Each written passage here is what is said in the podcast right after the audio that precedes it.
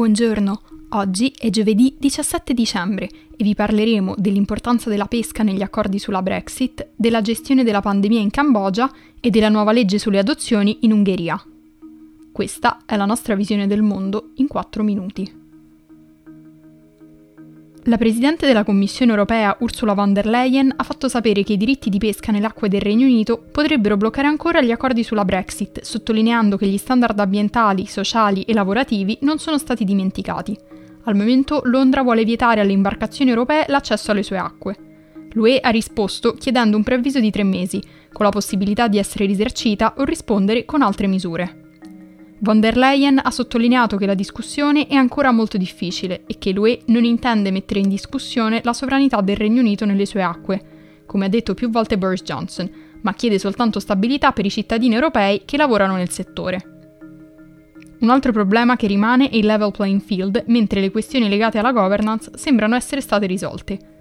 La cancelliera tedesca Angela Merkel spera che si possa raggiungere un accordo entro la fine della settimana, per consentire al Parlamento europeo di esaminarlo entro il 31 dicembre, visto l'impatto che avrebbe sull'Unione. Nel frattempo, in seguito all'incontro di lunedì tra i capi dei servizi veterinari dell'UE e del Regno Unito, i funzionari della Commissione europea hanno espresso preoccupazione per i preparativi delle frontiere britanniche in attesa del 1 gennaio. Fonti dell'Unione hanno rivelato che i certificati sanitari del Regno Unito contengono diversi errori sostanziali, creando problemi di sicurezza e limitando la quantità e il tipo di merci che la Commissione permetterebbe di far passare attraverso il Regno Unito. Venerdì è prevista una riunione di verifica in cui i certificati verranno controllati ancora una volta e il governo britannico ha fatto sapere che continuerà a impegnarsi perché la transizione si possa concludere in modo soddisfacente per entrambe le parti. Parlando invece di coronavirus, in Cambogia il 15 dicembre sono stati confermati 362 casi e nessun decesso.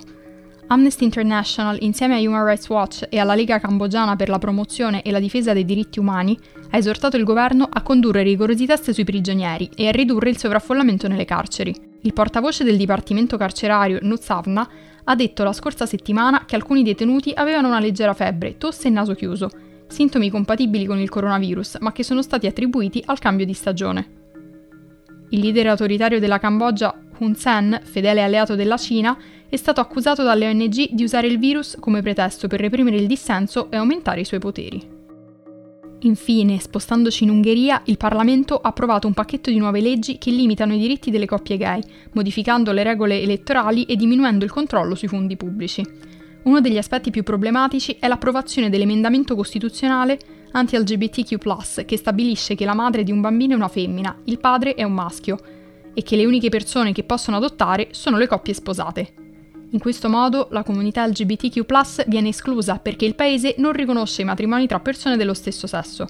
L'emendamento è stato approvato senza il sostegno dell'opposizione perché la coalizione di Viktor Orban gode di una super maggioranza in Parlamento.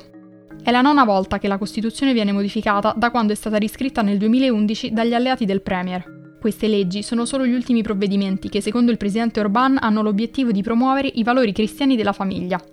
Lo scorso maggio il Parlamento aveva approvato una misura che impediva il cambio di genere sui documenti, calpestando i diritti delle persone transessuali e intersessuali. La votazione per i nuovi emendamenti è avvenuta subito dopo che Orban, che è tornato al potere nel 2010, ha ritirato le sue minacce di porre il veto al budget dell'UE per il periodo 2021-2027 e il Recovery Fund di 1,8 miliardi di euro perché contrario a vincolare l'erogazione dei fondi al rispetto dello Stato di diritto, uno dei pilastri fondamentali dell'Unione che il presidente ungherese continua a violare. Per oggi è tutto, dalla redazione di The Vision, a domani.